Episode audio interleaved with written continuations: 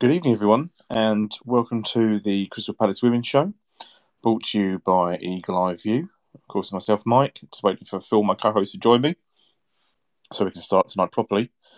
And there he is now. Phil, can you hear me? Phil, you there, mate? Oh, not bad. Thanks yourself. Yeah, good. Thank you. Yeah, good. Yeah, shame the season's ended. It's been an enjoyable season, but uh, all good things come to an end, don't they? Yeah, yeah, exactly. Um, we start again, obviously, in the summer. Uh, how we're going to top this one, I've no idea. but um, yeah, absolutely. Um, obviously, gutted to see it end there. Really, um, be some teams I think they'll be relieved to see it over, but uh, a great end to it we've had. Yeah, it's been brilliant, hasn't it? We've had these little runs of unbeaten spells, and it's just been incredible, really, because we've played some very good teams. We've just become very difficult to beat. I mean, I know we had those three games, didn't we, where we sort of conceded a few goals, but other than that, we've been such a strong team and difficult, well organised and difficult to beat. So, yeah, it's been amazing, really. Yeah, fantastic season. Well, as I say, I've spent well the last few days. I've been writing the um, season review is very very long, uh, and um, if you don't remember last year's, but I try and cover every game. Obviously, not, not full detail or anything, but of take you through the season for those who, who won't have seen it or know about it. So, um, and going back through it, it was a reminder of the way that the season's kind of gone. Where at the start, you know, obviously we, we opened up with the Bristol City win, but we were um, a bit slower going in the first few games, and then uh, the kind of turning point was probably the Durham game, uh, and that month that we had just really changed the season. And obviously, as you say, we had, the, we had a couple of spells with the heavy defeats, and then the back to backs with Coventry and Lewes. But we've we've ended on a a four game unbeaten run. Um, you know, for which there's three wins in a row. Um, so fantastic, really. Um, what we've done, and as I said, that that will be out tomorrow or Saturday, I believe. I need to just proofread it first, but um, no, absolutely. Now, obviously, some people more joining in. I just want to kind of get ourselves back started officially. Um, so, as I say, welcome to the Crystal Palace Women's Show, uh, brought to you by Eagle Eye View, myself and Phil hosting the show. Uh, on tonight's show, we are looking back at the final game of the season, which was away to Sheffield United. Um, and we'll be looking at our away form because a couple of weeks ago we covered our home form this season compared to previous seasons. And the plan is I've done my stats again uh, to look at our away form this season compared to previous seasons, and it's quite a like the home one was quite an eye opener really. And um, however, we may also get a special guest join us in the form of the manager Dean Davenport. Um, he is tied up in the moment, but hopefully he might be able to get in before the show is ended. Uh, and if he does, then we get to uh, ask him a few questions on what's been a fantastic season and who, in my view, is manager of the season. Although we all know it'll go to Matt Beard, but uh, so hopefully he'll join us. If he does, um, the question it would be just myself and Phil limited as to who can speak and ask him questions, um, just f- for control reasons, really. So, but hopefully that will happen. So if we cut short me going on about figures or anything like that, it's because Dean's here and we, we want to do that instead. Um, now, before we begin, as always, um, and for the final time this season, just remind you of the results from the last weekend. So going into the weekend, Liverpool we already knew were champions. Um, there's a few. There's a battle for like who would finish where in the top five. But obviously, the key game was the relegation battle at Vicarage Road with Watford and Coventry, um, where Watford had to win or draw to stay up. Coventry had to win. Um, to go for the scores, Charlton one two on at home to Durham, which kept Durham below below us. Um, Lewes beat Liverpool two one. I think they beat Leicester last season on the final day as well. So two years running, they've beaten the champions, and their goalkeeper scored as well, which is fantastic. I'm really desperate to see a Palace goalkeeper score at some time in my life. Uh, the Lionesses inevitably they beat Blackburn three one. It's been an awful season for Blackburn, um, and you kind of got to feel next season could be a struggle for them. Uh, ourselves, we drew two all the way to Sheffield United. Obviously, we'll discuss that in a minute. Uh, Sunderland ladies didn't quite get the job done for us. They drew two all against Bristol City. They were one 0 up, but they were also two one down at some point. So uh, that draw kept Bristol City above us on goal difference, so we were almost third. Um, and the big game, Watford Coventry. I mean, just mental game. It went so many injuries in the end. It went to like nine odd minutes of injury time, and Watford uh, Coventry scored a blistering free kick in the ninety seventh minute um, to stay up. And it was one of those where you can just feel it was written. After I said it, it was written the moment that the points deduction happened. I always believe things happen for a reason. I think this moment was written because Watford probably should have had a penalty second half. Um, nearly equalised as well at the end, but an amazing moment for Coventry and the turnaround that they've done. I think it's like nine unbeaten to end the season.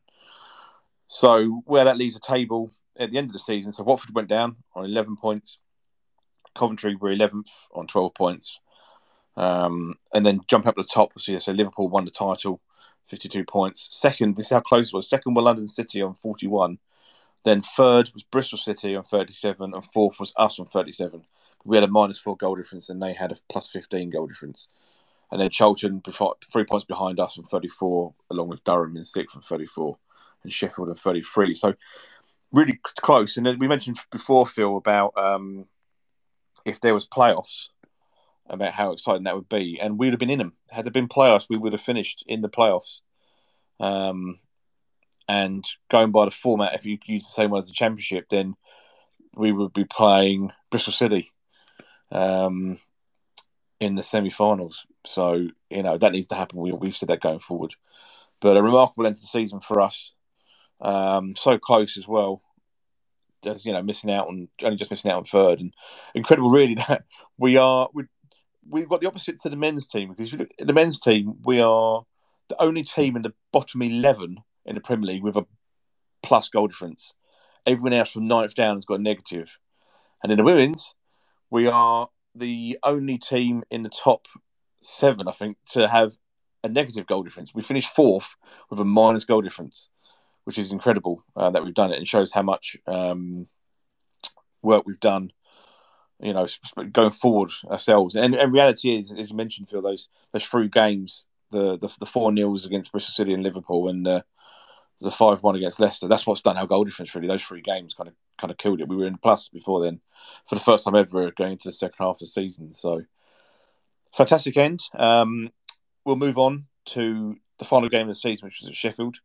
Um, just to run through the team. So we kept our five-three-two formation. Now, I've got to correct myself from last week. Well, I was corrected by the gaffer uh, after the, the, show. Last week we were saying about um, Shiv being at left wing back uh, and Amy uh, in midfield, but dropping back. I was wrong. Uh, it was actually Shiv was playing in the middle uh, as the number eight, and Amy was actually in the middle of the back three with Gracie and AJ, and Lizzie was wing back. So uh, I had to say, uh, and we said because we thought it was the other way around. You couldn't really see that from one end, which is probably the benefit sometimes when you watch an FA player because you get the side view so you can see the lines. So going into this game, um, we had uh, one one change. Lizzie uh, dropped to the bench, and Charlie Clifford came in. Um, and you had Izzy Sibley switched back over to the left wing, and Sophie McLean, I believe, played as right wing back, uh, so that Charlie could go into the midfield. So other than that, it's the same team as previously, um, with Millie and Molly up front again and I really believe there could be a great champ, uh, great pairing there if we get to keep hold of both players. Um, Phil, you were there up at the New York Stadium in Rotherham, not New York. Uh, first of all, what was it like for you being up at the ground in a uh, obviously not a Premier League ground, but it's going to be a Championship ground again? Um, being up, being up there for the first time that they played there as well. Yeah, it's a, I, I really enjoyed it actually. It's a, it's a, it's a nice little ground. I mean, I think um, I think I think things are going to be really positive for Rotherham going forward. You know, because I think they've got all every they've got everything set up. Funnily enough, you could see the floodlights from from the old ground, Millmoor, which is just across the way. So it's actually quite close to where the old ground was. Um, they're doing a lot of development in the town centre. I think it's a really up and coming place, and and the football team obviously getting promoted to the Championship as well um, I think they've got a pretty decent future there, and I like I like the ground. It's um, it's it's it's compact. It's it's you know it's it's just a really nice little ground, and the facilities are good, and you know, I've really enjoyed it. So, um, I mean, I'm not really a ground hopper. I don't sort of go to games just to go to new grounds, but it is it is interesting sometimes when you go somewhere different. You know, when you've been to so many grounds so many times, you know, to go somewhere different and a new ground, it's, it's it is quite interesting. And yeah, I really enjoyed it. I mean, um, they opened one stand up, and we were sort of on the left hand side as you as you know, um, as as we were looking onto the pitch. Um, we were we were we were on the left, and we had all our managed to get all our flags up. They allowed us to do that, which was nice. So, um, yeah, we, yeah, we had a nice little, um, we had a nice little group there. Um, Amy's uh, mum and dad were there with us. Um, so yeah, it's good. It, I really enjoyed it. I mean, it's quite a trek. You know, we had to change Doncaster on the train, and so it's you know, there's a, you know, you're waiting in between trains and stuff. But it's worth it. It was really worth it, uh, and the game was absolutely a stonking game. I mean, it was the last 20 minutes. It was just like it, it was almost like a boxing match. It was like you know, one team would have a go, then the other team would have a go. I really enjoyed it. It was, um, it was just a really entertaining, open game of football. Um, credit to both teams. I thought Sheffield United played well. I thought we played well. Um, I thought we deserved to win it. We missed a couple of absolute sitters. Um, uh, but other than that, um, it was a brilliant performance again. You know, what can I say? I mean, we've just been like that most of the season. We just don't know when to give up. You know, the first two goals were absolute screamers as well. You know, both right in the top corner. Um, so yeah, it was, it was, it was, you know, overall, it was just a really great day out. Um, and uh, we, all, I think we all, all of us who went up there really enjoyed it. Yeah, you're right. Do you know what I um, when I was writing the review earlier, uh, I, I mentioned it when I got to the last game about how you see it so often, don't you? The last game of the season, um, you see it all the time in the men's football where there's nothing really to play for, and they're just awful games, aren't they? They're just everyone's on the beach already, as to coin the phrase, and you know, they're just drab affairs, often nil nils or like a, an uninterested one nil type thing. Unless we played Bournemouth from the last day, then it's a goal fest. But you know, that just was not the case in this game. Bearing in mind, for Sheffield United, their season was done in the sense of they couldn't get any higher. I don't think. Um, but whilst for us, we went into the game knowing that um, we could still get second. I mean, it was always going to be unlikely because there's no way London City weren't beating Blackburn, but you know, we went into it still possibly, you know, with the possibility of, of getting second. And um, it was, as you say, it was an absolutely cracking game. I, I watched it on the FA player um, a couple of days later, and I, I, was, really surprised because, as I say, you know, it's a difficult, it's a ground we find difficult. We've never beaten Sheffield United in the Championship, and we still haven't. But this season was the first season we took any points off them. We drew a nil nil at home, um, and obviously now we drew two two away. Um, and it was just as you say an absolute cracker of a game. It was just end to end. I think you said the last twenty minutes. I thought the whole game was was two teams just going for it. It's like your turn, my turn, your turn, my turn. Putting them more like a basketball match, you know, where they, they run down, you know, they go down one end, have a shot at the we get it, go down the other end. It was crazy, and I thought it was fairly even right up until they then scored an absolute screamer. Um, and it's just kind of like at that point, I thought both teams were fairly even. Maybe United had a bit more of the play, um, but it's kind of gone out of nothing, an absolute beauty out of nothing from outside the box. And all of a sudden we're one 0 down, and you know it had been easy on the last day of the season for the team to to kind of just go, oh, well, okay, well that's that type thing.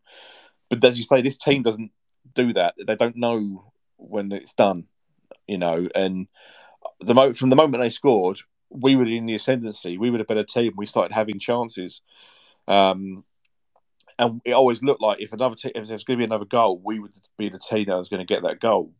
Um, and then and we did obviously. Charlie Clifford, someone's obviously gone gone to a, you know, you you never score a goal like there first, and she's gone hold my beer and smash it in top bins. Um, you know, absolutely incredible strike. And as you say, two fantastic strikes. Um, the only frustration was we just, you know, we having got on top of the game, been the better team at that point, and got level. Then a few minutes later, we we, we conceded again, and it was a crime. I mean, looking at it from the FA player, it looked like I think Emily was hesitant as to whether to come out and claim it or not, because obviously with the angle, with following the camera, it cut off a bit of it. Um, but that's how it looked. And then where the decision wasn't made, it left the, the, the player free. It left um, Courtney Sweetman-Kirk free at the back post, and you know she's their top scorer this season. She's one of the top scorers in the league, and she's going to score a chance like that. But you know, second half we've come out and we've it again. We should have should have equalised in the first minute. Millie Farrow had a great chance. She'll be kicking herself, bless her. The last two games, she'll be wondering how on earth she's not scored at least a couple.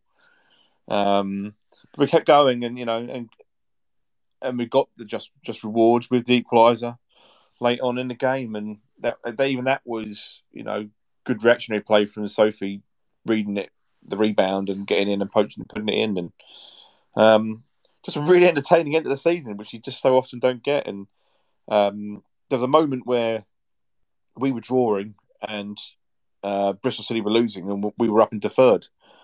And then there was a moment where Bristol City were winning and Durham were winning, and we were down at the fifth. So. Um, was, even on the last day, you know, for the, the small things, it, it, was a bit, you know, there was some drama going. Obviously, not the same drama as, as at Vicarage Road, but um, some drama. And, and I think to get the, the draw, get top four, is exactly what we've deserved this season because uh, we we said it before in previous shows um, where we had the run of the of the of some difficult results. You know, we, we went into the Charlton game, we dropped down to seventh, um, and the way we've played this season, the results we've got, the fact that we spent that chunk of time up in the top three, you know, all of a sudden, you know, we didn't deserve, we wouldn't have deserved a seventh place finish this season. This, our performance this season was not a seventh place team this year. You know, that, that's what we've done. The, that's what we did last year with seventh. Um, but the way the results have gone, it was starting to look like that. And you know, three straight wins to, to have pushed us back up deservedly to where we, we deserve to be, and in the draw at the end. And um, top four, I mean, joint third, I see it because goal difference. You know, Bristol City are full time, and only two teams actually scored more points than us this season. That's inc- absolutely incredible, and just shows how much work has been put in by Dean, all the staff, the players, everybody at the football club this season. It's just astronomical, really, what they've achieved. Um, you know, because then Sheffield United are the next placed for, uh, part-time team um, down in seventh. So absolutely fantastic what we've done this season. Yeah, and and well, you you you've hit the nail on the head, really, Mike. Because when you think about you know the budget that London City have got and Liverpool have got against against our budget, for for only those two clubs to to get more points than us is just absolutely incredible because they their budget's probably well Liverpool probably about five times more than ours, but London City's probably three or four times more than our budget. You know, full to go full time, it must be. So when you think about you know the the fact that only those two teams got more points than us over the whole season, Absolutely brilliant. And I think we, I think you're right. I think fourth is probably right because when you think of the three heavy defeats we had, they were against London City five one, Liverpool four 0 and Bristol City four 0 So I think it's right that they, you know, I think I think those are the three teams that if anyone was going to finish above us, it would it should be those three. And Charlton and Durham should finish below us because we did the double over them. We're we're obviously a better team than them, so uh, we did the double over both of them. So I think you know I think realistically, I think it's a true reflection of the season. To be honest, um, how on earth we're going to better that next year? I just don't know how. We have to win I mean, the league, we? Well, well, basically, yeah, we'll all come second really because we joined. The, I mean, I think it. You know, I mean, uh, it, it's just incredible that we've improved every single year since we got promoted. We just keep doing it. It's defying the odds, really, isn't it? And um, it's all credit to everyone. I think Dean deserves manager of the of the season. I mean, you're right; it will go to Matt Beard, of course. But when you think of the resources difference and and what you know what what Matt's got that you know that ahead, of anyone else with, with you know managing Liverpool women. I mean, it's just um it's just, it's just Dean all day long, isn't it? For manager of the season, yep, he's just what he's what he's done there is just is just incredible. He's been there 18 years. He is Mr. Crystal Palace women, you know. I mean, it's just it's just remarkable and he just does it every season. He just keeps doing it. I, I mean, he should be honoured really by the club. I mean, I think um, I think you know moving forward for next season, there are a few areas where I think we can still improve. I do think we've we've said, and you've mentioned it more than me really. I think you you mentioned this before. I sort of cottoned on that this was something that we need, but we do really need a very strong dominant centre half because we still have conceded um, too many goals this season from corners and free kicks and, and, crosses. So we just need someone in there, don't we, who can just win, just dominate in the air and win all those headers and stuff. Um, because we've got really good footballing players at the back, but I just think we need someone who's just like really dominant, a really big centre half. I mean, you know, um, I don't think we've really had that for a few years, have we? Really? Maybe was it Ashley Goddard? Uh, not Ashley Goddard. Um, Amy. Uh, sorry, Mike. Amy Goddard. Amy Goddard, yeah. Um, since Amy was there, um, and um, she left to go to Yeovil, didn't she? And now she's at Bridgwater. But I think since Amy was there, we've not really had that dominant big centre half who can just win everything in the air, and and that's what we've probably lacked. But um, you know, it'll be an interesting summer because, of course, there might be clubs that entice some of our players the way that we don't want to lose. You know, and there might be some players that we think, okay, it's time for us to to let them go, and and we might have other other other players, you know, highlighted to come in. But I think it'll be really interesting summer because I do think um, like every summer, there's always going to be quite a big changeover because I think most of the players are on one-year contracts, and lots of there's lots of factors with women's football because of course you know people have got other jobs as well, so they might they might move with their job and they might you know there's so many different circumstances. Um, but one player that we do know who's going to be moving on or or not not with us next season, of course, is Hannah Churchill, who's said that you know um, announced her retirement, and um, it was really great to see her come out um, you know, um, on you know on um, Sunday and and get the uh, um, get the guard of honour that she so deserves. I think I, I think that Hannah's been amazing um, for us.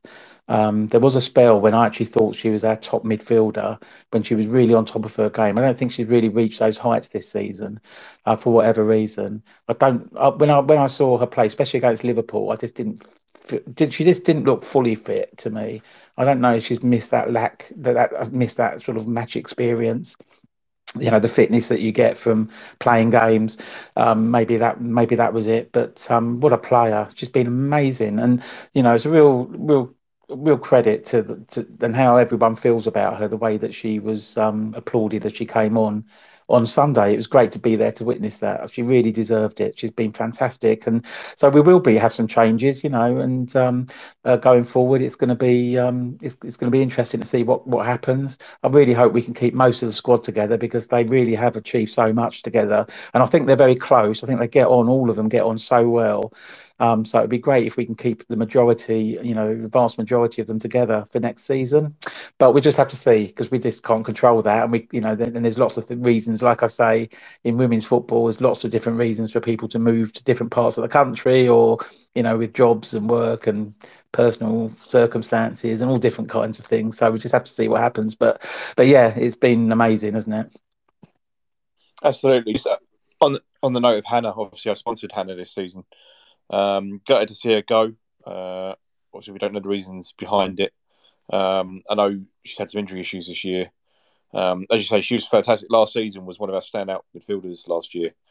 Um, and for whatever reason, you know, things have, have not quite gone the same this year. And but in all fairness, uh, that has been quite a common trend. I, I, don't know if you noticed, but every you know, someone, a couple of people, someone's a standout one season, the next season that it's not quite the same level. I think Coral was probably the most consistent one in, in, that, in terms of you know season on season what she what she does. But obviously that's always the evolving way of the game. I mean, this season alone, you know, it's like been split in quarters. At one moment, Kirsty Barton was with been player of the season. Then another period, Shiv Wilson. Then Millie Farrow, Coral.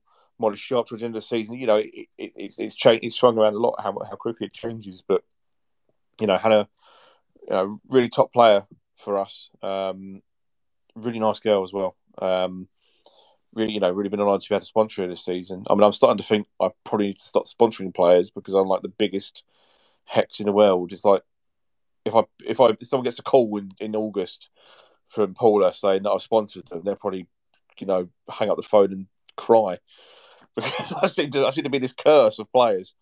Um, but no, absolutely, we you know we wish absolutely wish Hannah all the best for whatever she does going forward. Um, and you know, thank her for everything she's done for us in the Palace shirt. Um, and she will be missed by the club.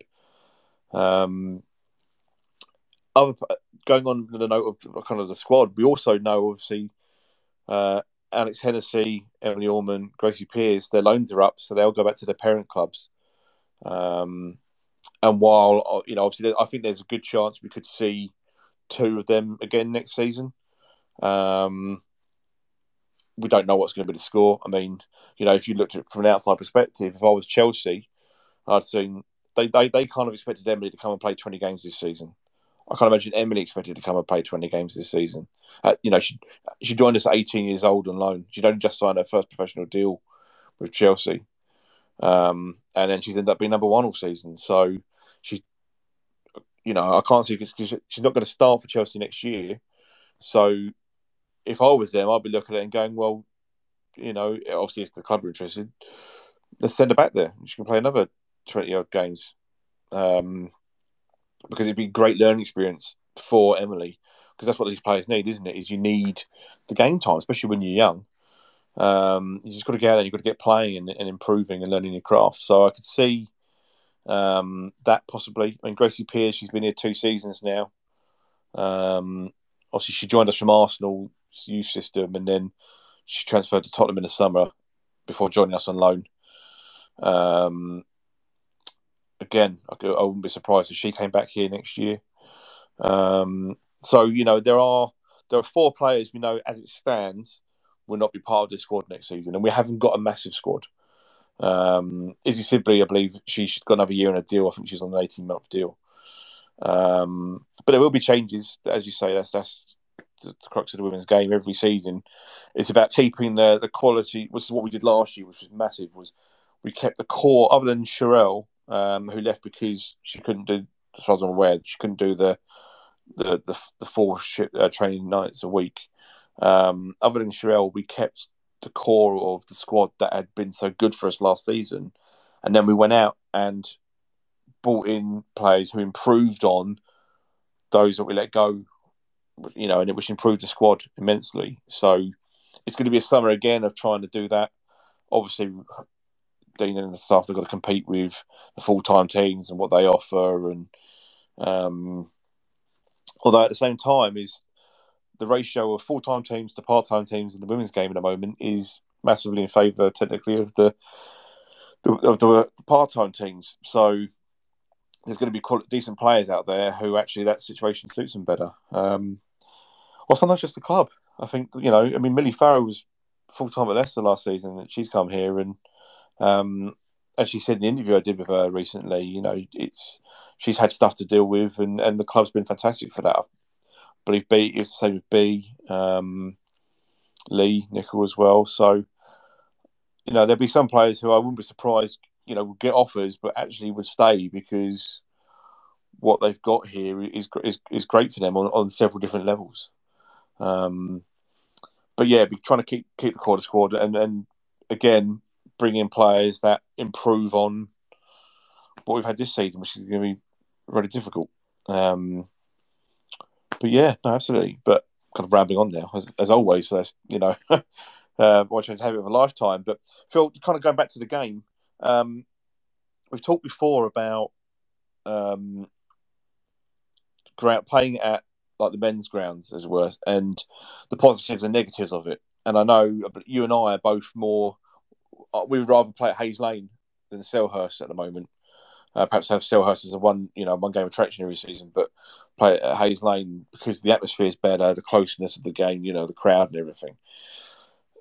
How did you find it at the New York Stadium? Because listening to it on the FA player, it was exactly what, like noise wise, is exactly one of the things why I rather we weren't in those kind of grounds at the moment, which is when you've got fewer people in a bigger, emptier stadium, it's so echoey it sound it reminds me of um, when you're at school in the old gymnasium and there's so many people running around street shooting everything just bounces off the walls.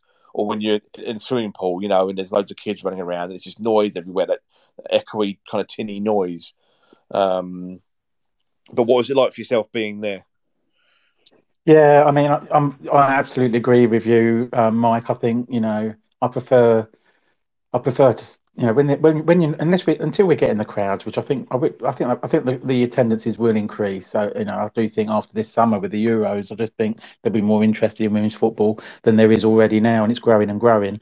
Um, and um, I think there'll be more re- media interest as well, which will um, again help.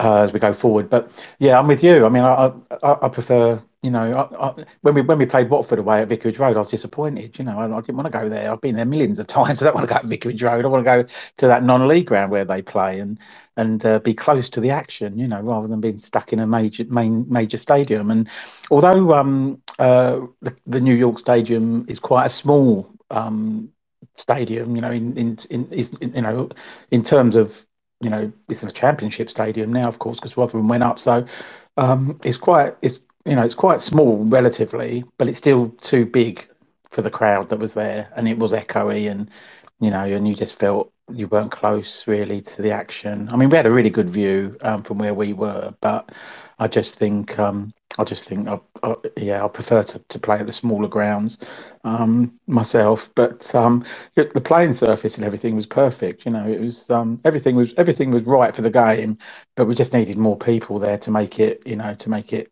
to make it have an atmosphere of some kind um, which was a shame because I think the players or both of both teams actually deserve that. But then you're playing in a completely different place. You know, you're not even playing in Sheffield. Um, so Sheffield United fans would have had to have travelled to another you know another another ground and uh, outside of Sheffield. So, um, and they I think it's closer than Chesterfield where they normally play, but even so, you know, it's still not Sheffield. So, yeah, I just think um, smaller grounds are, are, are, better. You feel part of it. You feel close to the action and you get a better atmosphere because, of course, you know you you you've got more people sort of closer together than spread out in a, in a in a major stadium.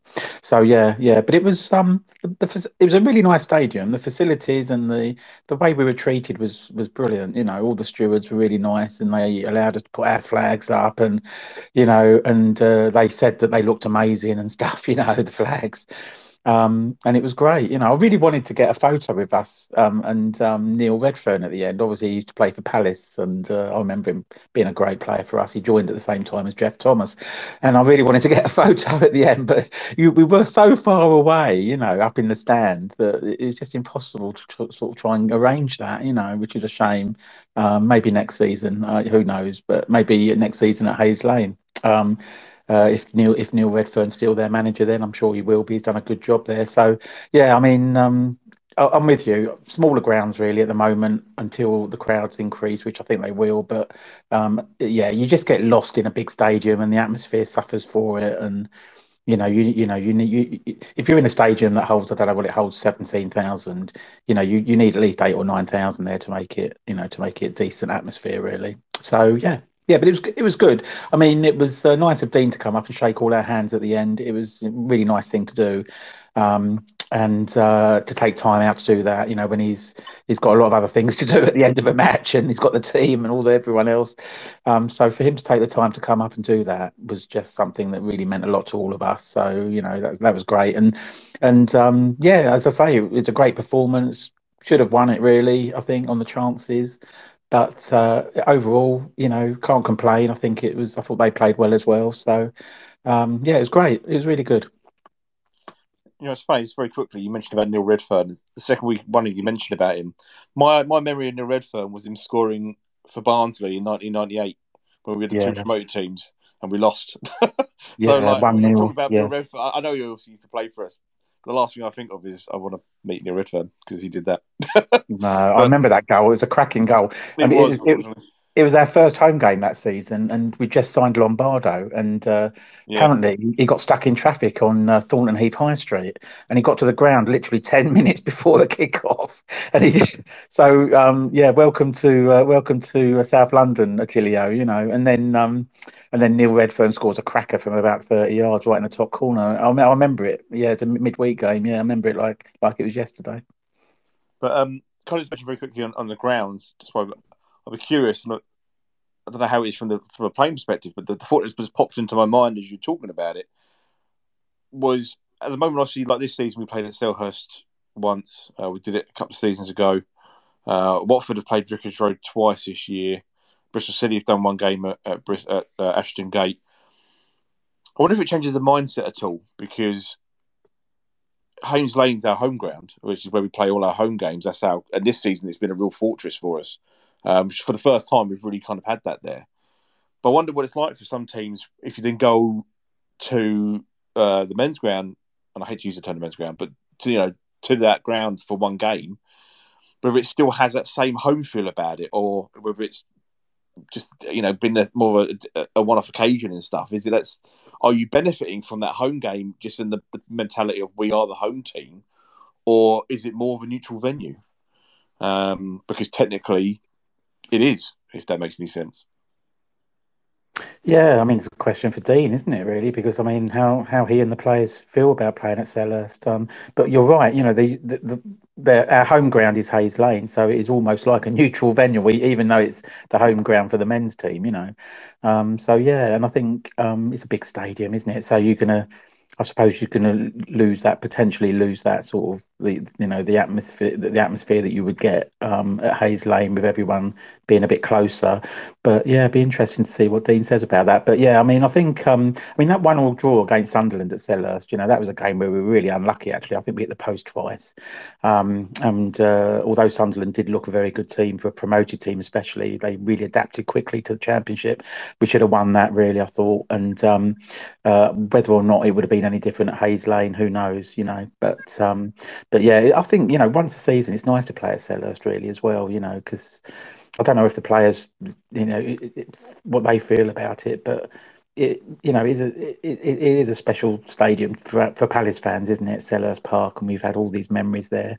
So to start creating our own memories with the women's team is is great, really, as well. So, but yeah, I, I, I mean, but you know, the the bottom line for me until until attendances do start increasing, which I think they start they will start doing. I think it's better for us to be playing at Hayes Lane. I think we get more of an atmosphere there, and and also it's just down the road from where I live. I can walk there in ten minutes. So, you know, from a personal, selfish point of view as well. yeah, we know that's exactly that's the main reason. It's just so you can walk down the road, and you don't even do that half the time because I come and pick you up. So that's true. That's true. um, now, obviously, Dean, I see that you're in here now. If you want to come on and have a chat, please do. Um, put a request in. Uh, if not, I can move us on to looking at our away form and my collection of statistics that I've done that I can uh, bore everyone with for a little bit. Um, so, as I say, Dean, if you if you want to do it, feel free. Um, but if not, so obviously a couple of weeks ago we looked at uh, our home form um, and I went through the stats for all four seasons since we'd come up, uh, which hadn't included obviously the Watford game, which ended up being another win. So they improved our stats even more. But um, in previous seasons, obviously we had that near two year spell. We hadn't won at home. Um, I don't think we, we, we did, but we didn't win in the whole of the second season there. Uh, last season we, we, we picked things up, but this season had been incredible at Hayes Lane. Um, and this time, because obviously we've ended an away game, um, I kind of just wanted to have a look at our away form this season. Because uh, in my head, I've kind of always felt our away form in previous seasons is what's kind of carried us through because we found home uh, uh, quite difficult at home. Um, and I was actually a bit surprised by some of the previous records, but again, this season um, has, has been our best season so far. Um, so, kind of just looking at our stats. So, if you bear with me, uh, so in, in, our first season up 2018-19, obviously there's 11, um, 11, teams then, so we played a game less than we did this season. Uh, we won just the once. Uh, we lost seven, and we drew two away from home. We scored seven, and we conceded 21. Uh, our biggest win was the only win, which was 3 2 away to Leicester. Um, and when our biggest loss was 7 0 against Man United, it was just ridiculous that season. The, their budget, the, the way they bought that, that the whole season for United was just ridiculous. Um, but obviously, that was our first season up. Um, and then, uh, Dean, welcome in. Is that because you're really bored of hearing me doing my stats about seasons? Hello, Dean, you there? you have to press in case you uh, aren't sure. You have to press the the mic button in a corner to come on. Um, for the time being, I will crack on. Uh, so then our second season, 1920. Uh, oh, Dean, you there? Yeah. Can you hear me? To save, I can hear you. Is this to save everyone from my, me rambling on about away stats? How you doing? I'm not bad. Yourself? Yeah, I'm good. Thank you. All good. Superb, superb. Well, thank you very much for coming on. No problem at all. It's good to be on. At last. Um, I, uh, I, yeah, yeah, definitely at last. Um, well, in that case, I will pause my riveting away stats because I'm sure, as much as everyone would love to hear me go on about them, uh, it'd be far more enjoyable to to chat to yourself. Um, so, obviously, what a season it has been. Um, you know, you must be feeling absolutely on cloud nine right now.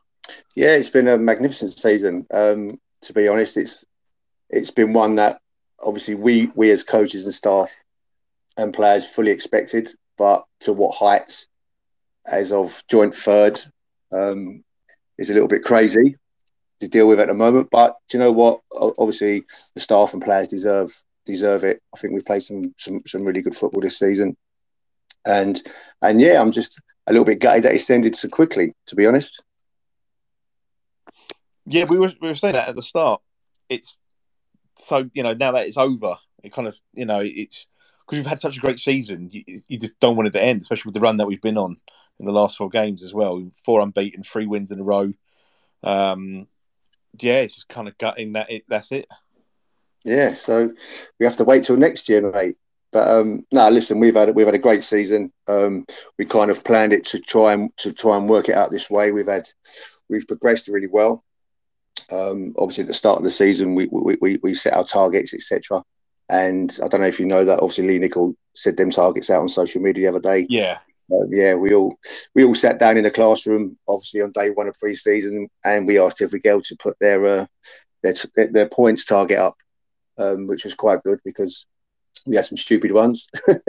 um, but I think as it, as as it all as we all collated them all, I think we got, we had the average was around about 37 points, and that's exactly what we got. So, yeah, it's a little bit it was a little bit unreal really to, to, to finish on 37 points. Um, obviously, as a management group, we set our own targets. Um, obviously, uh, the main target is to go win the league. Do you know what I mean? But obviously, the situation we're in um, with with the likes of Liverpool, etc., in, in, in the league, it's going to be difficult to obviously go and win the league straight away. Um, but yeah, we set a target, set a target of, of ended up in the top five. So coming joint, well, coming fourth, joint third, wherever you want to take it. I'm absolutely over the moon with it, to be quite honest. Oh, absolutely, and, and it's incredible as well because obviously, I, I, remember Phil and I chatted to Leigh after the Durham game, and she mentioned then about the points target. Obviously, from a fan's perspective, we were kind of aiming a lot lower, um, just because you know well, we, we don't see what's going on behind the scenes, but just kind of yeah. looking at our, our, natural progression. You know, first season we had 11 points, uh, very different circumstances, obviously. Second season was um, 16, I think, after, but the points per game put it there. And then obviously last year we set our record with 20. So, kind of going by that record, you know, you start looking at if we can get to 30 perhaps. But to go up to 37, um, and when you look at a couple of the games, when you think of um, you know, we were 2 0 up away to Watford. Yeah. Um, but the late goal, and you think of, you know, the Coventry game, it, uh, the red card changed that game, and then they're one of their only attacks got the goal. There's, there's a few other good bits as well. You know, there's other points there that we were probably unlucky to not get that we could have even breached the 40 point mark to make that jump. Um, is incredible. Was well beyond that, you know, our, our dreams as, as fans. Mm. Yeah, like, like, I say, we, we we set our own targets, but obviously one of the main things was um, we kind of changed. We, we had a new philosophy this season. Obviously, bringing in James, who is a fantastic coach, um, probably one of the best coaches, if not the best coach in the league. Um, he's got so many ideas, and obviously, I've got a good relationship with him as well as all the other staff as well. So it's enabled us to bounce ideas off each other. Um, so obviously, we set out a new philosophy because um, we wanted to we wanted to get a new identity. To be fair, um, and I know some some of the supporters weren't on on board with us to start with when we plan out the back and trying to play through the lines, etc., etc. Um, but I think I think we did say that, that it's going to take time, um, and there will be mistakes, and there was mistakes. Um, but it, it, it, was all about us learning from the mistakes. Um, and I think towards towards the middle part of the season, towards I'd say towards Christmas, uh, when we started to win the games, I thought we started to get really we, we started to get better at it. Um, hence, hence the results started to come. Um, but yeah, I think that that's that's that's a massive plus for us. Um, is the way we we started um, and we changed. We wanted to change the wanted to change the way we play, um, and I think I think that helps. And I think now um, finishing off Sunday, I thought Sunday we played really well. Um, I thought we passed the ball really well. Build up play was fantastic, um, and I thought we really got at Sheffield. Um, I think the only disappointment for us, for me, and the staff and James as well was a little bit in the final third um, where we could have we could have got more shots off. We could have had a couple more goals, but but yeah, we've changed it around, and it seemed it, it, it took time, and it seemed it, it seemed to work. Wanted to take you back to just to the beginning of the season, if you don't mind. Um, obviously, four years ago, three weeks before the season starts, we're preparing for the third tier, and then you, you guys get you, know get moved up, um, and you, you kind of got to suddenly deal with preparing for the championship yeah. moving up, you know, then fast forward to this summer, um, the last couple of years we've really seen, from a fan's perspective, the the squad progression. We've kept the core players from last season who had been excellent for us last season. The recruitment we did the summer was fantastic. Um, but obviously, we then made the move to four training sessions a week, those being held at the academy. Um, as you say, James come in. Um, we've heard before about all the work that you guys have put into to build up the setting behind the scenes. How beneficial for you this season, and how much of fresh air has it been? How we've what you've had to prepare to go into this season compared to previous seasons? Um, well, like, like, you say, that when we first obviously got invited into the championship, it was it was difficult. I think I've said this many times because obviously we was preparing for obviously the National League, um, and then to get shoved in literally four weeks before um, the championship kicked off, it was it was difficult because we obviously we had no disrespect. We was um, building for champ for National League with, with National League players. Um, but that was again that, that seems like many moons ago now. Um, but again, a, ma- a, major thing for us was moving into the facility over at obviously Beckenham, the academy. Um, an, it enabled us to go four times a week, um, and although still part time, um, and it, yes, it does take a lot out of the players. It takes a lot out of the staff because obviously we still got full time jobs to go to. Um, but I think that just shows that just shows the mindset of the group um, and the mindset of of, of, of my support staff. Um, because it is it is hard at times having a full day at work and then having to quickly get home, put your stuff on, and then get back into the car to drive over to Beckenham to get to get another three hour session in. Um, but again, like I say, it's it's worked for us. Um, hopefully, things change in the summer. Um, but yeah, it, it, all boils down to the players' mindsets. Um, as you well know, we've got some fantastic characters in the group, and to manage these is is is quite easy, really, because I think they manage themselves. Um, they've got strong characters. Um, they've got very very high standards, um, and the togetherness in the team is is something that I've never sorry I've never seen since I've been at Palace. Um, it's, it's it's amazing to be quite honest. So so yeah, it's it's been a good journey, um, and hopefully the process continues. Well, we we said because you're right about with the characters. We said countless times on here um, this season that the players there's no there's no quitting them. That they never know when. I, I, was writing a review season review today, and I've said it a few times in that that they never know when the game is done. So like I remember the, the London City game. You know, it's we're five one down. It's the 90th minute, and we were still playing like it was one 0 and we can grab an equaliser.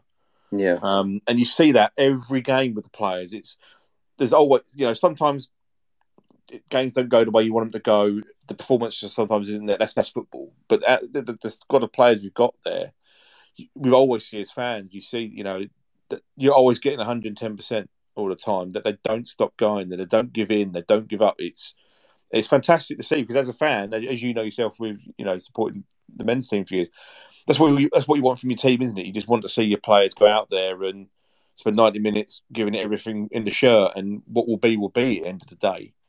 Um, yeah, and I think that's something I look for, and us us as as coaching staff and staff, that's what we look for when we, when we recruit players. Um, that's a that's a big thing for me, regardless of if whoever the name is, or whether you've played 150 games in the WSL, whatever, that doesn't bother me. It has to be a trait where you're willing to fight, fight for the club. Um, obviously, being a supporter, like like you say, since the age of nine, um, I know what it's like to be a Valley supporter, all the ups and downs, etc., etc. But um, we always we always seem to have a team that wants to fight to the end, and I think that's a really important trait to have. Um, and like you say, I think all, all, all the players this season have had that. Um, again, that, that, boils down to their mindset and their character. Um, if they know what their manager and the staff want, um, anything below that, they, will drop their standards. And like I say, they set very high standards for themselves. They don't, they don't want to drop them. So, for me, it, it's it's really, really important above anything else. Playing styles um, is that we have that trait that if you're going to come and play for Palace, you have to you have to fight and you have to wear the badge with pride.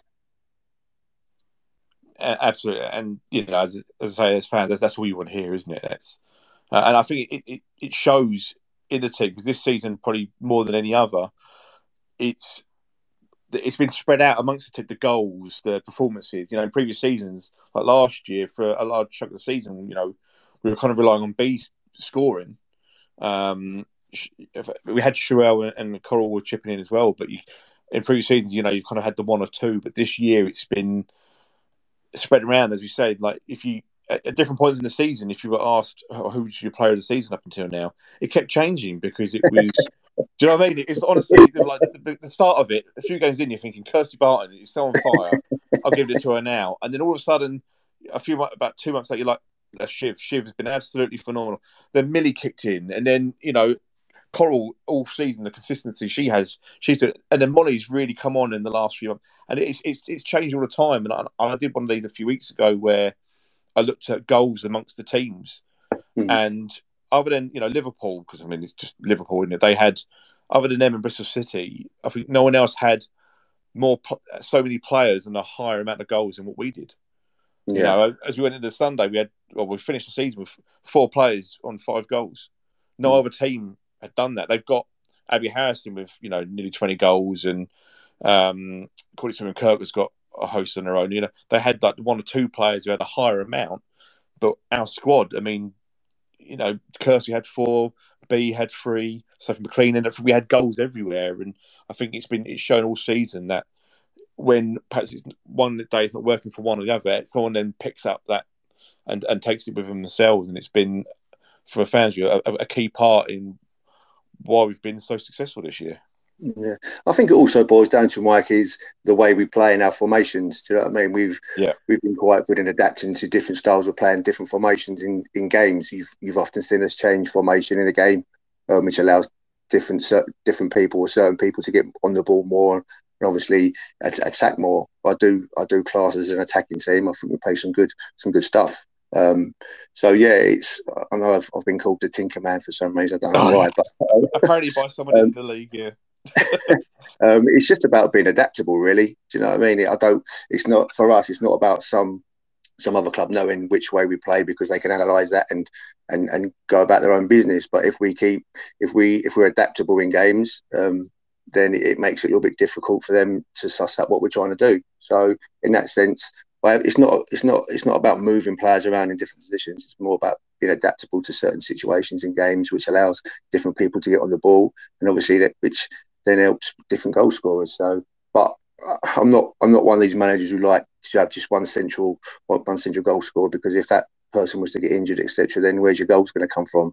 So it's something that we work we work quite well on the pitch, and obviously James James does a lot of work on that um, along with Mike the forwards coach. So, so yeah, it's, it's, a good thing. So hopefully, again, like I say, we can carry that that, that on next season.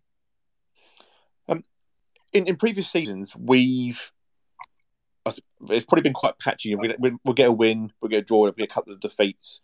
Um, this year, so we went into the Christmas break, and we were on a seven-game unbeaten run. We had uh, three wins in a row at that time. For yourself, going into that break, I think we were up in third or fourth at that time. How uh, for yourself? How was it? How did it feel? No, you know, having with the hard work coming off and and getting that run together, going into that period on such a positive note, probably compared to previous seasons.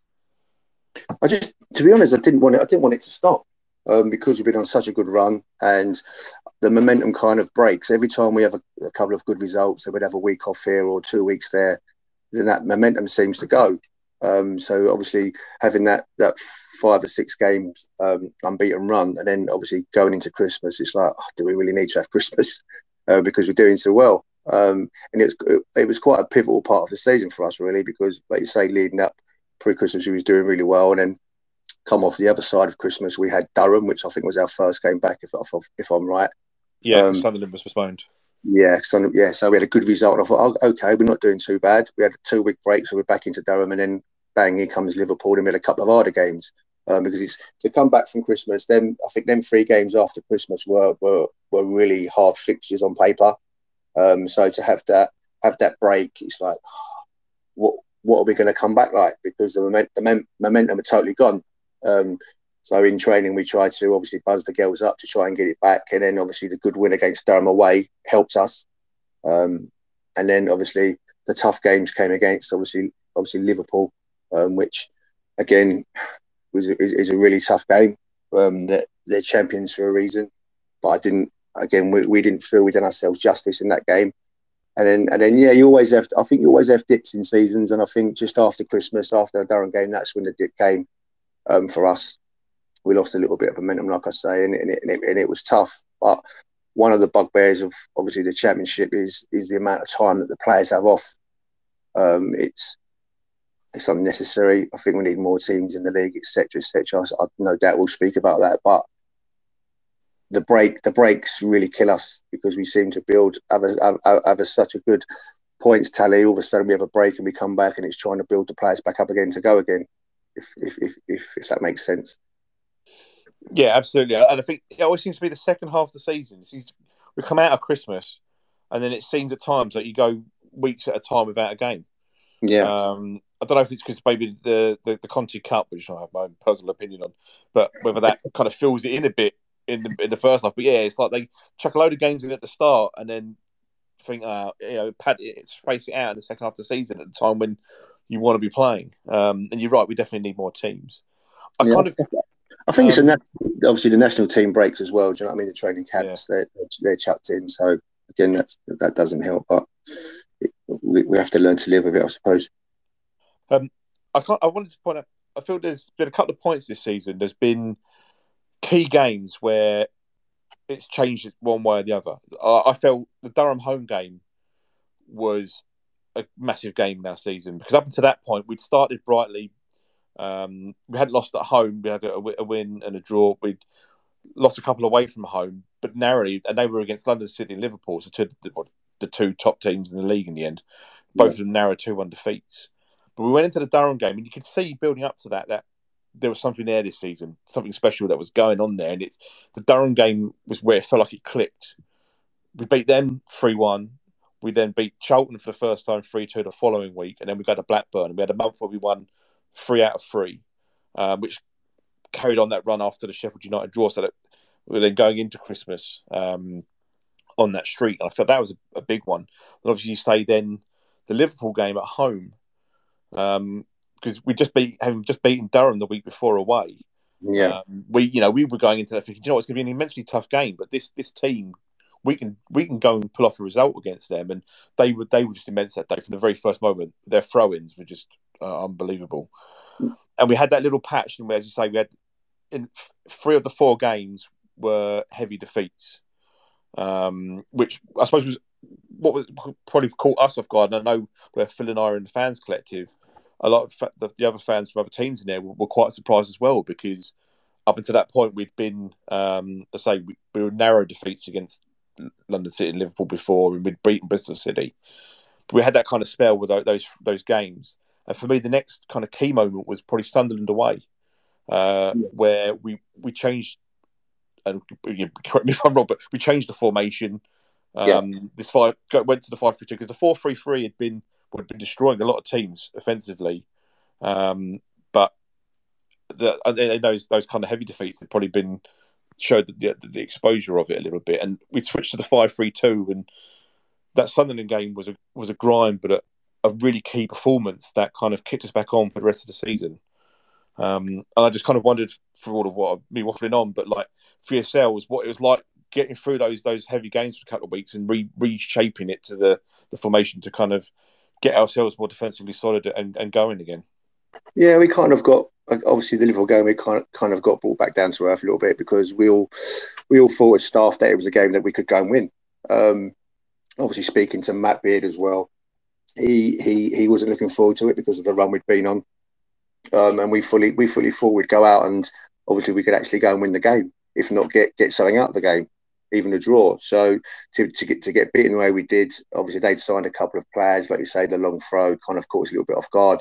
Um, we wasn't we wasn't at our best. I think um, I think said in the change and we gave them far too much respect at times. Um, but they're champions, you know. I mean that, that that's what champions do. Um, and obviously we, we, we we try and learn by that. And then obviously the the London City game again we shipped. I think it was five. I think it was five five goals, and we obviously we we, we had one reply.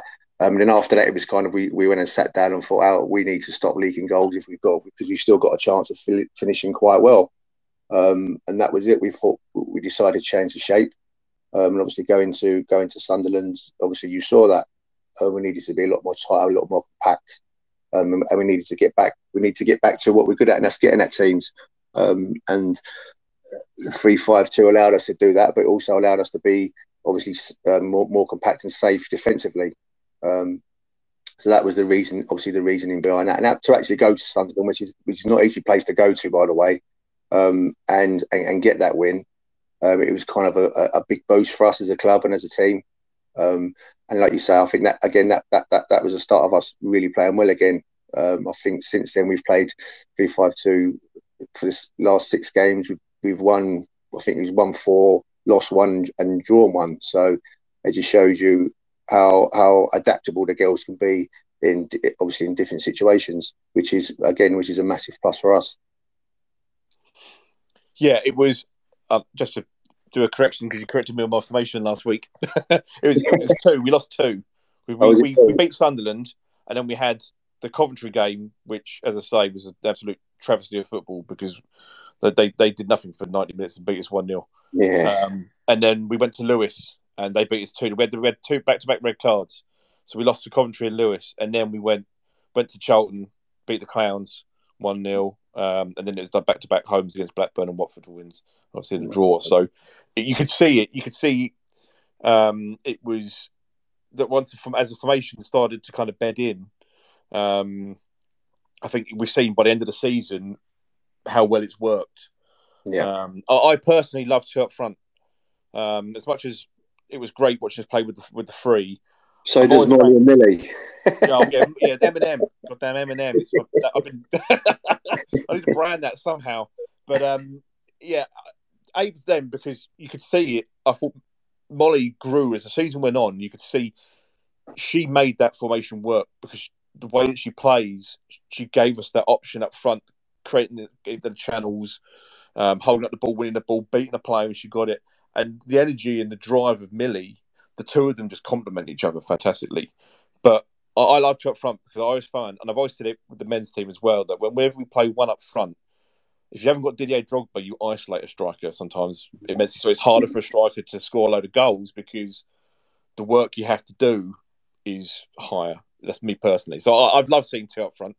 Um, and I, I, honestly think I don't know about yourself, but I, I felt it probably caught some teams out because yeah you don't often play against two strikers anymore. So we we had a defensive formation in the sense of three centre backs and wing backs, but honestly, you've got two strikers. So yeah. normally you then think you've got to deal with one.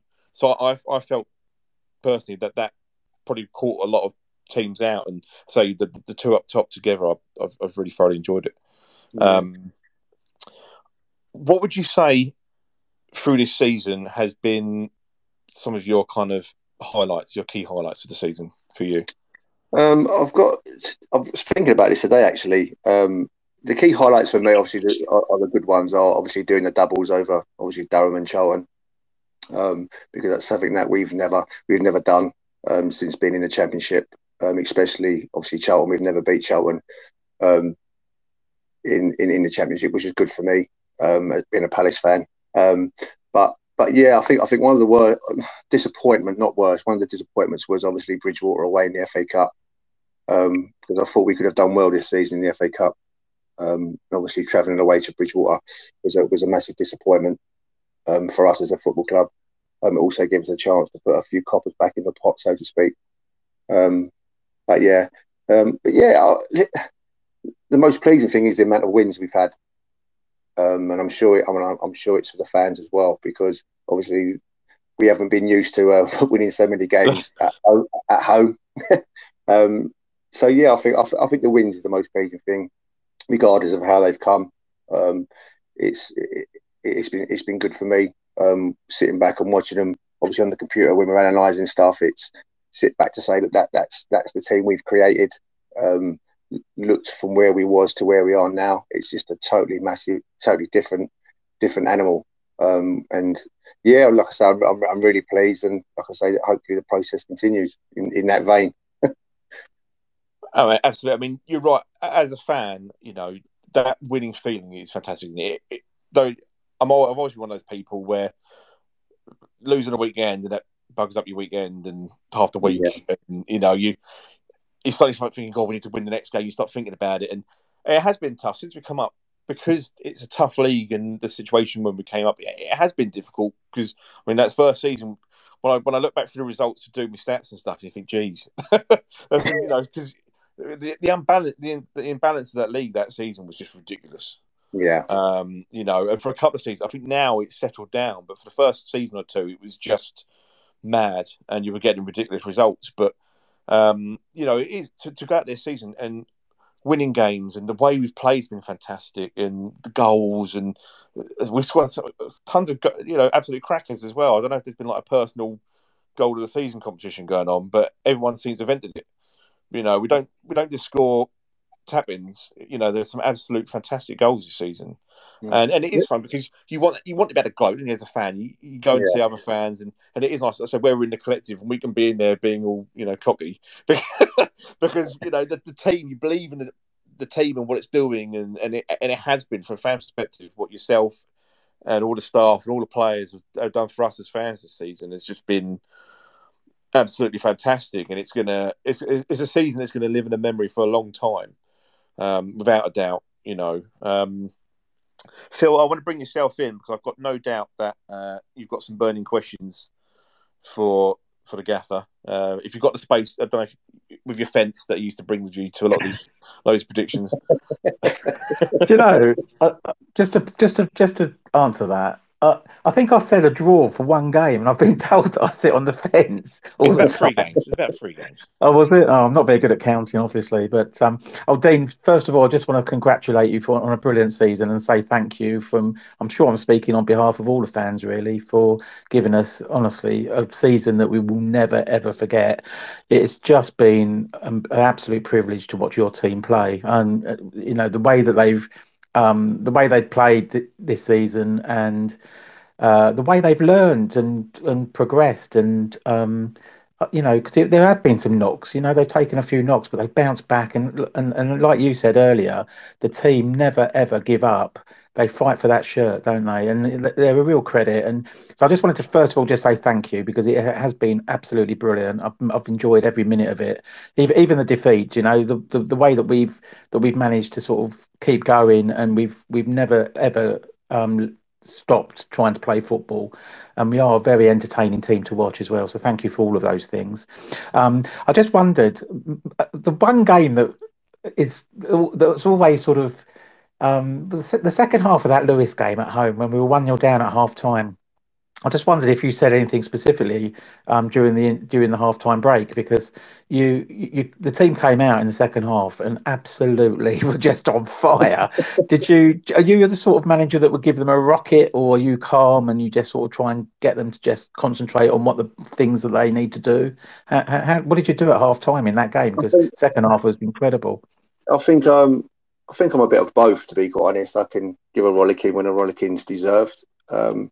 Most important. If you get, a, I've I've kind of learned myself as well since obviously having James in as well, who I can bounce off really well. Um, we have kind of we have good team talks. Um, he goes through some te- te- technical stuff, some technical stuff. I, I, I do a bit of chat with the girls just to get get them motivated and stuff. Um, but like I say, if if it's needed, I'll do it. Um, I haven't done that so much this season. Um, I have done quite a lot in the past, um, but not, I've kind of learned my lessons to be to be a bit more placid in, in the way I approach things. Um, and we were, you're right, we was awful the first 45 minutes of that game.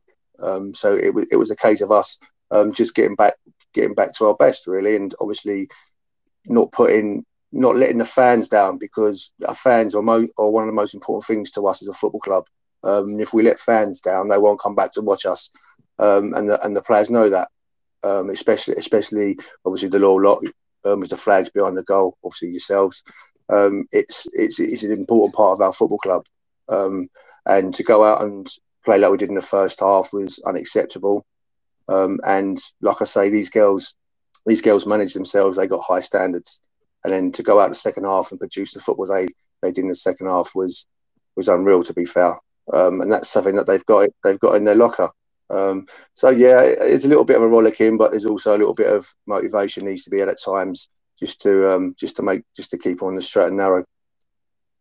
Yeah, I mean, it was an incredible second half performance, and um, but we've been we, have been so good all season, really, the way we played. I think you're right, though. I think that Liverpool game, it just sort of they they started so well. We never really got out of the traps, did we? I mean, they just the last the first fifteen minutes they were just bombarding us with these long throws and corners and things. It was just really really difficult, and and, and it didn't help also that the men were playing at the same time, so our support wasn't as it would have been. And I think you know we lost a little bit of home advantage there a little bit as well, which you know I don't know if if that makes a difference to the players when you know if if we've got a lot of support behind that goal. Um, whether or not that really sort of give, makes a difference or not. Do you have a view on that? Yeah, it makes makes a hell of a difference. I, I, I, was literally again, I was thinking today about the the opening game when we played Bristol, um, when we had a very good crowd there. Uh, the noise was you you can just feed off the noise. Do you know what I mean? What you guys make, um, and you are literally. I know it's a cliche, but you're literally our, twelfth man. Um, so walking out to obviously a much bigger crowd crowd to to a less one, it, it does make a, it does make a massive difference. Um, so again, I, I, I'd like to say thank you to you guys for obviously turning up week in, week out. And that's not just to the law, that's to every fan that's come through the turnstiles and, and even to obviously the North East guys when we played up at Durham and Sunderland, um, because it makes a hell of a lot of difference for us um, knowing that we can turn up anywhere and there's a Palace shirt in the crowd cheering us on. So, again, I'd like to thank you all for that. And especially for things like this tonight, the podcast, which puts us out there um, and keeps drive keeps driving it on social media, etc., etc um, it, it's really good for us, and we and we really appreciate it. Oh, thanks, Dean. And just a, one, well, two last questions from me, and then I'll pass you back to Mike. But um, and thanks so much for spending the time talking to us. So appreciated as well. Um, I um, I just um, wondered if you, um, if there was a manager, another manager in women's football that you really respected or thought, thought you know, thought highly of, and more, you know, and I'm sure there's more than one. But if there's one standout, and also, is there an opposition player this season that you thought was, you know, somebody who could possibly make a, you know, make a real difference in in the in the women's Super League? Is there is there a player that you've you've watched against us that's really stood out, and you thought, wow, that player's, you know, could step up and be in the Super League easily um, from another team. That is, of course, as well. Just mm-hmm. just a couple of general football questions. I, I, don't know if you're able to answer those or not. Kind of put me on the spot now. um, manager, manager wise, um, uh, no, not, not not really. To be honest, it's, I just like to get on with my own my own job. Keep keep my head down and be quiet. I don't really um, I don't really look out for any anything like that, to be quite honest, because it's, it's, a tough enough job as it is. Do you know what I mean? Um, player wise, uh, how say player wise? Again, put me on the spot, mate. Can I come back to it? Let me think. Yeah, do you know the player that uh, the player that really stood out for me, just an all-round game and just looked absolutely outstanding was Abi Harrison at Bristol City. She scored twice against us up there um, in the away game. And um, but her all-round play, she's so physically strong at holding the ball up, and she's quick, and she obviously scores goals because she scored, I think, 19. I think she got this season. So Abi Harrison was the one that really stood out for me. But there's been um, there's been a few players that I've just because I've, I've just really enjoy watching women's, women's football. So I try and pr- appreciate players from all over really. And I really like Lauren Briggs of Durham as well. I think she's a really good left side player. And um, obviously Liverpool have got some outstanding players, haven't they? But um, but no, I, don't I, don't I, did. Oh, sorry, I think every I think every team's got standout players, haven't they? Um, like you say, Hepple Hepple will be a standout player for Durham. Um, I think Kiernan for Liverpool has been has had an excellent season as well, um, scoring goals, um, which has made a massive difference for obviously for them. Um, I'll tell you one player I do like. Um, I think we do really well in the WSL, and that's the that's the full, that's the fullback for Liverpool. So I forgot her name now. Taylor Hinds. I think she's outstanding. Yeah. Um, yeah. scored some scored some good goals as well from left back or left wing back. Um. So yeah, I think she's someone who really who would do really well. To be quite honest. Yeah, yeah, no, that's um, she is outstanding player as well. Um, yeah. I, I, really like the two Coventry goalkeepers as well. It's incredible that a team that's near the was near the bottom of the league. I know they had a ten point deduction, but even without that, they were near the bottom of the league. Um, and they've got, I think they've got two outstanding goalkeepers at Coventry as well. And you would even, I, I would even wonder which one should be picked sometimes because they're both so good. Um, so yeah, it's it's interesting when you look across some of the teams and um, uh, you know what what what they've got available and um, but we've got a fantastic squad of players as well. We've got some real standout players, and um, and the squad in every everyone has made a real contribution this season. So. Um, yeah, that's all from me, Dean. I just want to say thanks again for an unbelievable season. Um, uh, we really do appreciate it. When the players and you come over at the end of the games as well, it just, you know, it's fantastic. It really is. we are, I think we are sort of all together in this and, and, yeah. We you know we we kick every ball with you really. So um, thanks again for, for an, an, outstanding season. You've done a brilliant job. 18 years at palace. Wow. I mean you are like i said earlier i don't think you were listening in on, at the time but you are mr crystal palace women you know? So you are you are the main man there and you've done a brilliant job. Thanks so much. Lovely. Thank you phil. Cheers. Appreciate it. Yeah. cheers for that phil. So i've got typically i've got uh, put my mic on. I've got a cat fight going on on me uh cat flap behind me. Always a professional in this show. Um, Gav, a couple of things wouldn't mind if you don't mind me asking. Um, first is kind of going back to the topic we were talking about before you came in, uh, in regards to grounds. Um, obviously, we played at Selhurst this season against Sunderland. Uh, we did it the first season up against Charlton uh, on the last day. Um, for yourself, obviously, putting aside being a Palace fan all your life and so being in the manager dugout, I'd imagine must have been must be phenomenal at Selhurst. But putting that aside, at this moment in time, with the, the crowd size and stuff, would you do you prefer how it is being at Hayes Lane, or would you rather be in the, those kind of grounds? I prefer Hayes Lane, if I'm totally honest. I think it, obviously it's, it's, it's, nice to go and play um, at, at, the men's ground at Selhurst, um, but it, for me um, this season it was more of an occasion um, and obviously building building like you say of the fortress at Bromley like we did this season. Um, it makes a hell of a lot of difference when you go when you go and play somewhere else that you're not used to. Um, we, we didn't train there; we just went there and played on the Sunday. Um, so, it, it, although it's a nice occasion to go and play, um, not playing there week in week out, it kind of makes it a little bit weird, a bit odd. It's like an away game. Um, so me, playing in an empty stadium where Bromley's quite tight, um, and we got about four or five hundred fans in there. Does like I say, the noise does make a difference, um, but I don't want it to be disrespectful. But it's just it, it's more of an occasion than it is. Do you know what I mean? The willingness to play there every every every week. Um, if that was to happen and we did play there every week, then I'll probably be saying something totally different. But once once once the season, um, yeah, it, it is more of an occasion in that sense when we, when we do it that way around.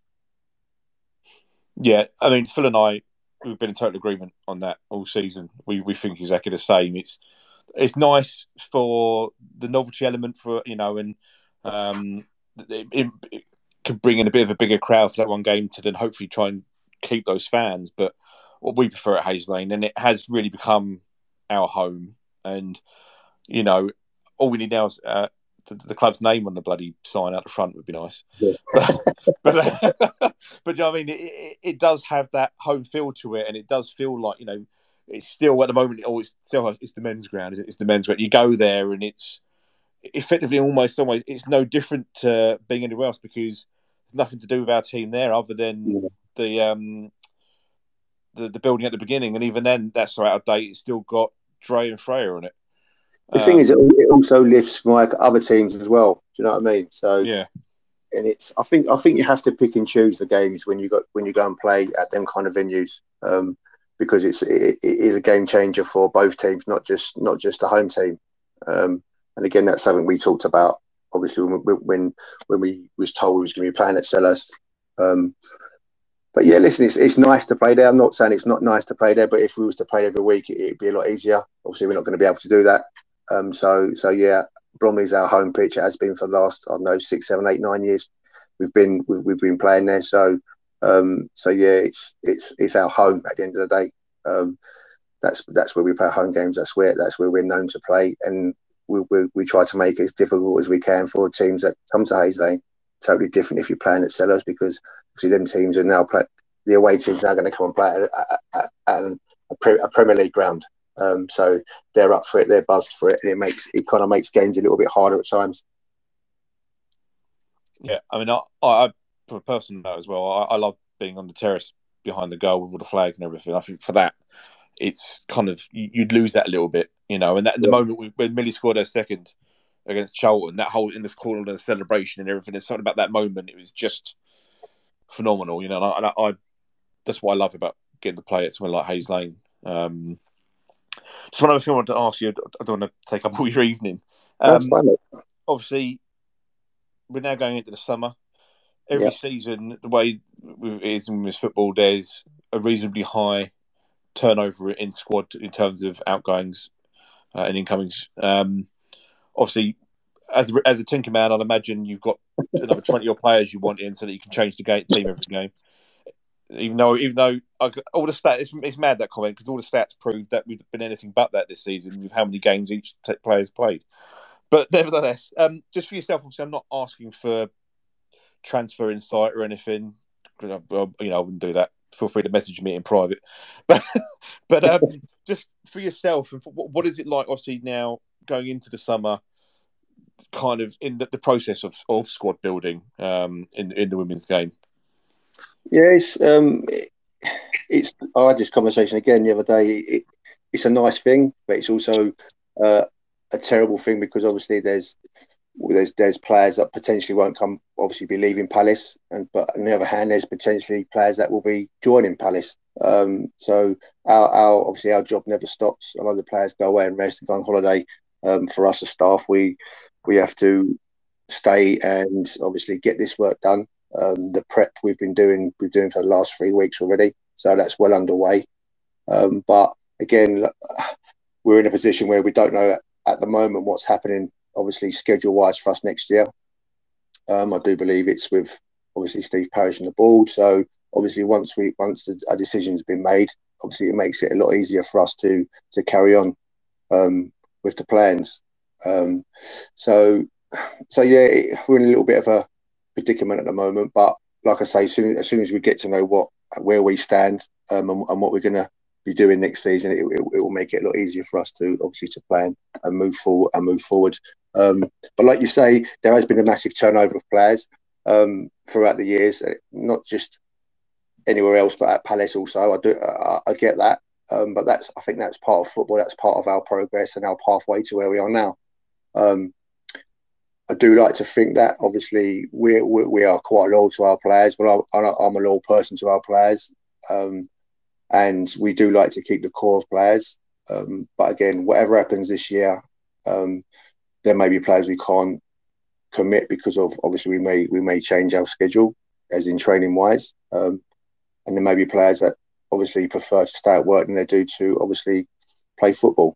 Um, again, it all depends on what what's what's going to happen in that sense. So I can't really obviously answer that question fully because we don't know what's happening yet.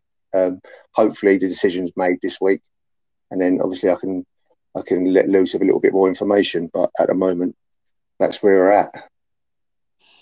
No, I appreciate that, and I think do you know what?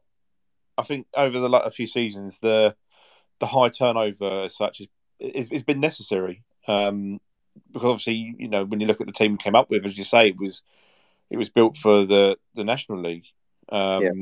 and we have had to make changes. And there are players. I know there's some people, some of the loyal who mentioned past players and they'd love them back and stuff, but reality is is there's a reason those players went. And there's a reason, yeah. as often happens with, with Palace, for the men and women, there's a reason why they, they're down in lower leagues now. And it, it, needs to happen. But as you say, we've kept the last three seasons, we've really kept the core of what's. Um, been strong about the team, which is how this year we've had three players reach 50 appearances. Um, Shiv's only about two off of that now, I think. Um, and that has been the foundations of what we've seen, you know, grow as a team with all the work that's been put in. So, um, you know, obviously we look forward to seeing whatever happens this summer, um, and, and where it can get us next season. Um, perhaps just kind of round off a bit of a random question, but obviously we're doing we've started doing these pods. Um, the they had the articles and stuff as well. But is there anything you want to ask us or to suggest to us or anything about these shows that you think um, could be improved or, or, that you want to know anything like that at all? No, just to be, I, I just like listening to your opinions. Um, and it's not that we don't take opinions on board because obviously we do. But at the end of the day, fans are fans, and it's getting, and it's good to listen to obviously what you guys and your listeners have to say. It's I do often put it on my van on the way to work and just sit back and and obviously have a drive and listen to it.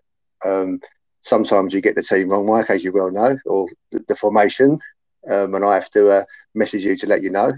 But um, other than that, no, it's great. I love it. It's it, it's good to see, and like I said, it puts it puts us out there, and the more listeners um, that, that, that jump on board um, get to get to know the club better. And I think we as we, we as a club and and and us as players or them as players need need need to jump on and you need to speak to them more often. And obviously, what we're doing, I'll, and I'll be a big advocate of that going forward next season. Yeah, I mean, we'd absolutely love that. I know, obviously, the, one of the problems is they, they most of the time they clash with the uh, the training sessions. Yeah, um, which is just one of the things. I, I, work shifts and stuff. It's one of those things typically, but everyone's always welcome. You know, we we always, um, you know, we're never going to ask anything out of hand. I mean, we had after the Sunderland win, we had Molly came on, and I thought she'd be on for ten minutes, and she did the whole show, and it's fantastic.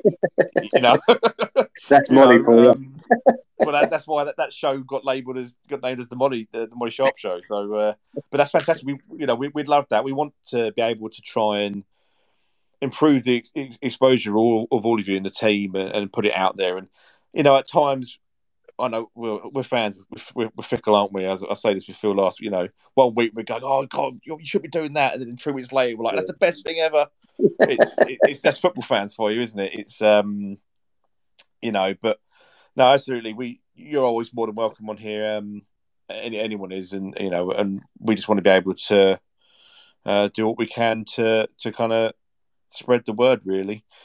Um, but no, I mean that's it for myself, uh, nothing else to ask. Phil, was there anything else you wanted to ask Dean before we wrap up the show? Uh, no, just to say thanks again, Dean. Absolutely brilliant season. Um, honestly, I've got so many memories. I don't even know. I mean, right from the very first game against Bristol City, you know, I, I, I could. I, I think we've probably got our own top ten goals that would all be have a chance of winning goal of the season. We scored so many cracking.